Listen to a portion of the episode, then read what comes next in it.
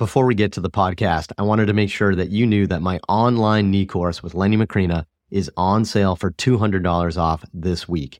If you want to learn exactly how to evaluate and treat the knee, you're going to love our comprehensive course where we cover our clinical examination, exercise progressions, and specific information on ACL, meniscus, patellofemoral, articular cartilage, osteoarthritis, and so much more.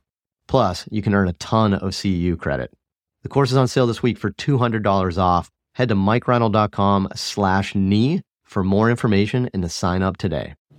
On this episode of the Ask Mike Reinold Show, we talk about how we periodize strength training after surgeries such as ACL reconstruction.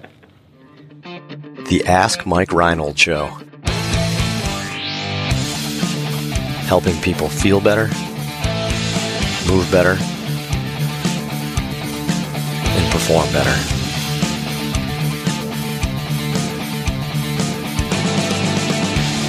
Before we get to the podcast, I wanted to make sure you knew about my free online course on the introduction to performance therapy and training. If you want to learn how to get started optimizing and enhancing performance, this is the course for you. Head to mikereinold.com slash performance to sign up today.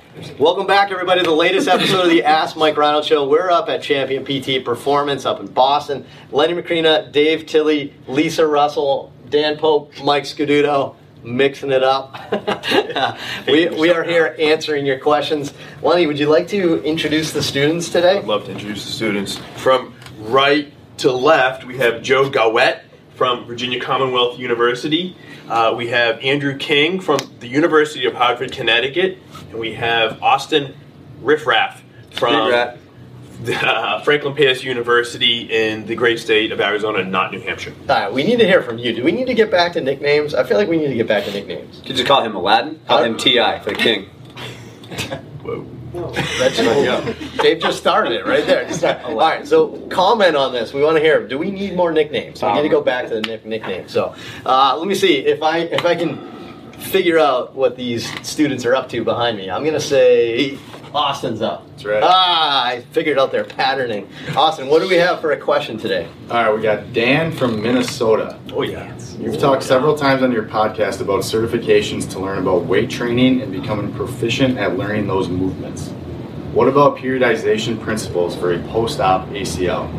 How do you periodize a strength program to get a quad back to 90%? I like that. So Dan from Minnesota, a- a- excellent question. Where they, but that I totally just reminded myself. You, you listen to fantasy sports radio on XM radio, right? Not to completely change topics. Yes. here. It's just so nerdy. That that it's awful. Well, that's why you, that's why Mike season. loses That's every, why I kind of every laugh, week. especially during the football season. Do, do they still have the guys in the morning that like make fun of where everybody's from? Like they have the the he goes, "How you doing, boy?" Every time somebody from the south calls in, it's hilarious. Because I just said Minnesota. Uh, but anyway, so Dan, so good question, right? We do we have talked a lot about physical therapists getting into weight training and how to do that, right? And there's tons of ways to do it. Probably the best way is the fitness pain free certification. Whoa. no, but uh, in full sincerity, yes, absolutely. But but um, but I like how you asked your question. It's not about learning the lifts. It's not about learning how to do them, how to coach them, how to fix them, how to optimize them, right? But it's also about how to periodize them, which is more programming. So great question. So how do we periodize? And I actually used ACL as an example. It's good. How do we periodize a rehab strength training program? I know these laces always come undone. If only I had nobles. Um, First, I want to say it was Dan from Minnesota, right? 90% quad return is not good enough. So rephrase the question or Wow. rethink your thoughts. Wow. 90%. Yeah. I don't know where this is coming from in the in the world of PT, but 90% return to quads is It's a good point. Ten percent stinks, Right. And your other leg's weaker because you had a really bad year. Yeah. Right. Uh, so that's yeah. That's a that's a good one. that would be my initial if we're going to periodize. Let's get I like them. it. All right. So why don't we start with Dan and get you in here? Period. Periodizing. How do we periodize? The more you say it, it gets harder every time. How, how do you do that? How do you do that for a post-op rehab patient? What, what's your strategies? What do you do? Yeah, I think uh, I thought about this question a little bit. Um, in terms of the word periodization, I think periodization has to do with having a sport that you're preparing for, right? So part of periodization is basically like, what are you trying to achieve? What's your end goal? What are you trying to get to? Right. So I think the simple way to explain it, or at least the way it works in my head, is that you have an end goal. So probably playing a sport, I'm guessing, right? And then you're starting at a very low level. How do we connect those two? Right. Um, at least in my mind, and I know you asked specifically about the quad, but for let's say it's field sport, say ACL, I usually think field sport. We have to be able to accelerate. We have to be able to do top end sprinting we have to be able to change direction, and we have to layer in endurance on top of that, right?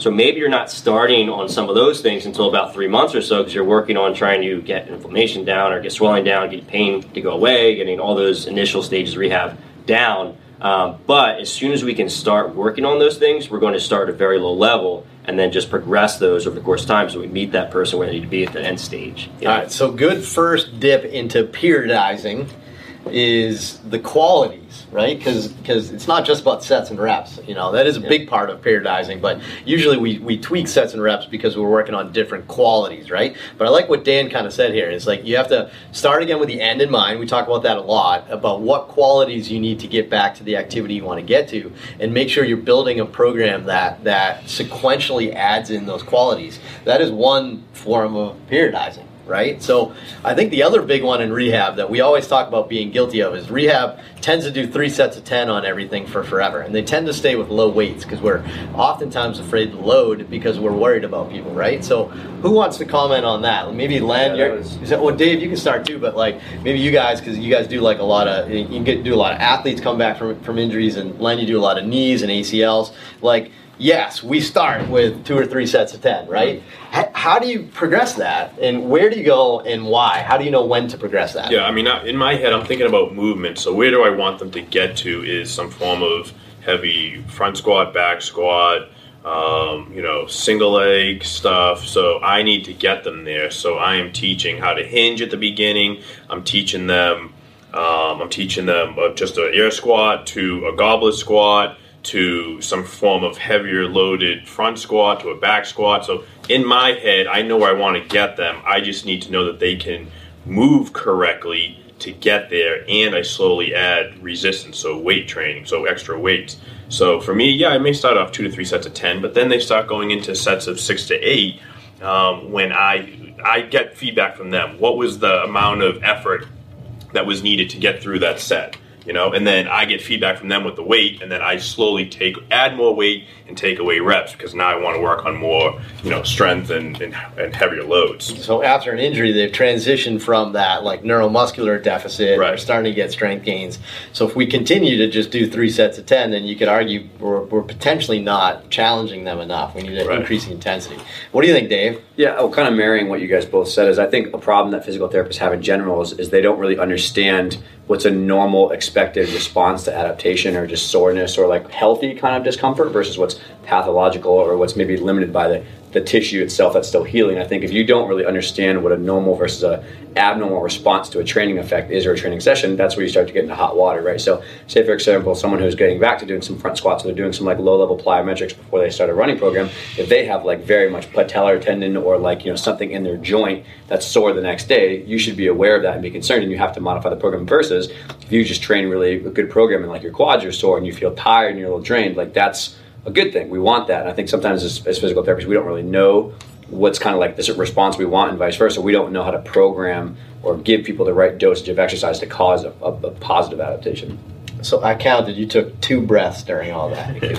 no coffee. That was right. That was impressive. No coffee. No was, so obviously an amazing response, right? So that's a whole other thing. Dan talked about qualities. Lenny talked about movements a little bit. Dave, Dave now talking about adaptations and how do you achieve those adaptations? Which I think that's the thing that some of the physical therapists kind of do. So for the sake of time, I think I, you, you, you anything. Um, that's all right. You don't have to ask. Yeah, for, for, the, for the sake of time, I think I think I would summarize a, a typical scenario for what I do. So I always start with linear periodization. God, the more I say that's getting hard. always linear. Why? Because they're really weak, right? They're neuromuscularly inhibited, right? They have these issues. So what we do is we, we keep very similar set rep schemes, like two or three sets of 10, and we go up and weight once, you know, you know, each week or whatever it may be, each session, whatever it may be. That's classic physical therapy. That's why we have all these millions of ankle weights and dumbbells, right? From one, two, three, four, five, six, seven, eight, nine, ten, you know, like all these different like weights. So we linear load that over time until they've started to have a good response. And once they start to need to actually get stronger and you need to go up and weight, then you have to decrease the volume, the sets and the reps. So that's like the first step that I do when I periodize somebody come back from injury is we linear load until we've kind of maximized as far as we can go with that. And that can take months theoretically, right? That doesn't mean you have to, but most people aren't trained well enough that we have to get fancy periodization schemes, right? We don't have to get fancy because their challenge to their system to adapt is relatively easy to accomplish. So we linear load for like a, a, a, decent amount of time. And then what, what we do over time is once we run out of kind of like weight, what we start to do is go up and weight and go down in reps. And you could argue that's still a bit of linear periodization, but now we're going in the other direction right? We kind of do that before we even talk about anything else. So don't be afraid to linear load, but like build it up over time. Yeah. Do you continue at that point? Would you continue isolated, maybe open chain uh, strengthening of the quad, or does that kind of go away? As you get into more of a gym-based program. So once they're getting super advanced, my progression from linear then is to then do conjugated where we're actually now putting multiple qualities at the same time. So at the beginning, there is no point on doing, uh, you know, low set rep schemes, like five sets of five, three sets of five, because they're only doing a very small percentage of what they can probably handle because their body's not ready for that stress, right? So uh, that's kind of how I start with it there. But once they're starting to put some maximal effort into it, I think it's very short sighted with somebody coming back from rehab that needs to be working on multiple qualities and working on multiple movements and working on the correct adaptations. We need to put those together in in our program. So we have certain exercises like our main lifts that might be three sets of five, right? And then we may have accessory lifts that are, you know, two sets of 15 or 20 even. Maybe we're trying to build some endurance and some single leg stability based things and we're trying to get really strong on some of the main lifts, right? So I, I think that's how I would put it together. I mean, anybody else want to answer your question? You know, I would still do both if that was right. Uh, that, which is I think what you said, Mike. Is yeah, you you have your main lift in mind. So for me, I usually like to have a squat and a hinge in there, or, or, or something of that nature in, in somebody's program,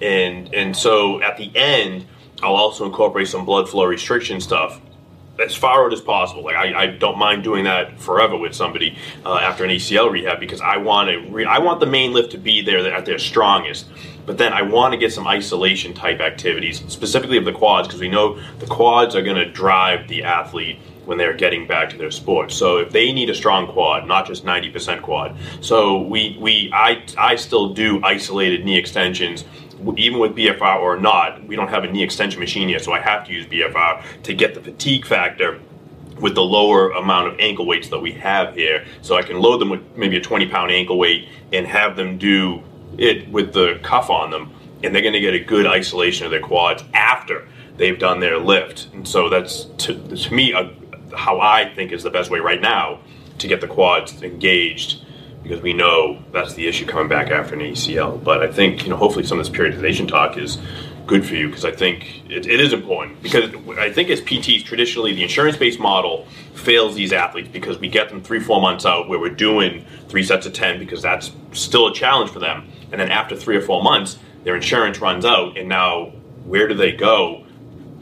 They they go to fitness trainers, they go to personal trainers, they go on their own, and the failure rates are so high. So I think it's a great question to educate the audience because we fail miserably as PTs at this to understand how to progress people from four months to nine to 12 months out of surgery because it's it's that lost area. It's that lost area where people go to rehab. We probably fail at at loading them enough to get adaptation. Correct. Yeah. Right. Yeah. So awesome. Great question. If you have anything like that, head to MikeReinold.com, click on that podcast link, and you can fill out the form to ask us more questions like that. And you want to say it? What do you say it?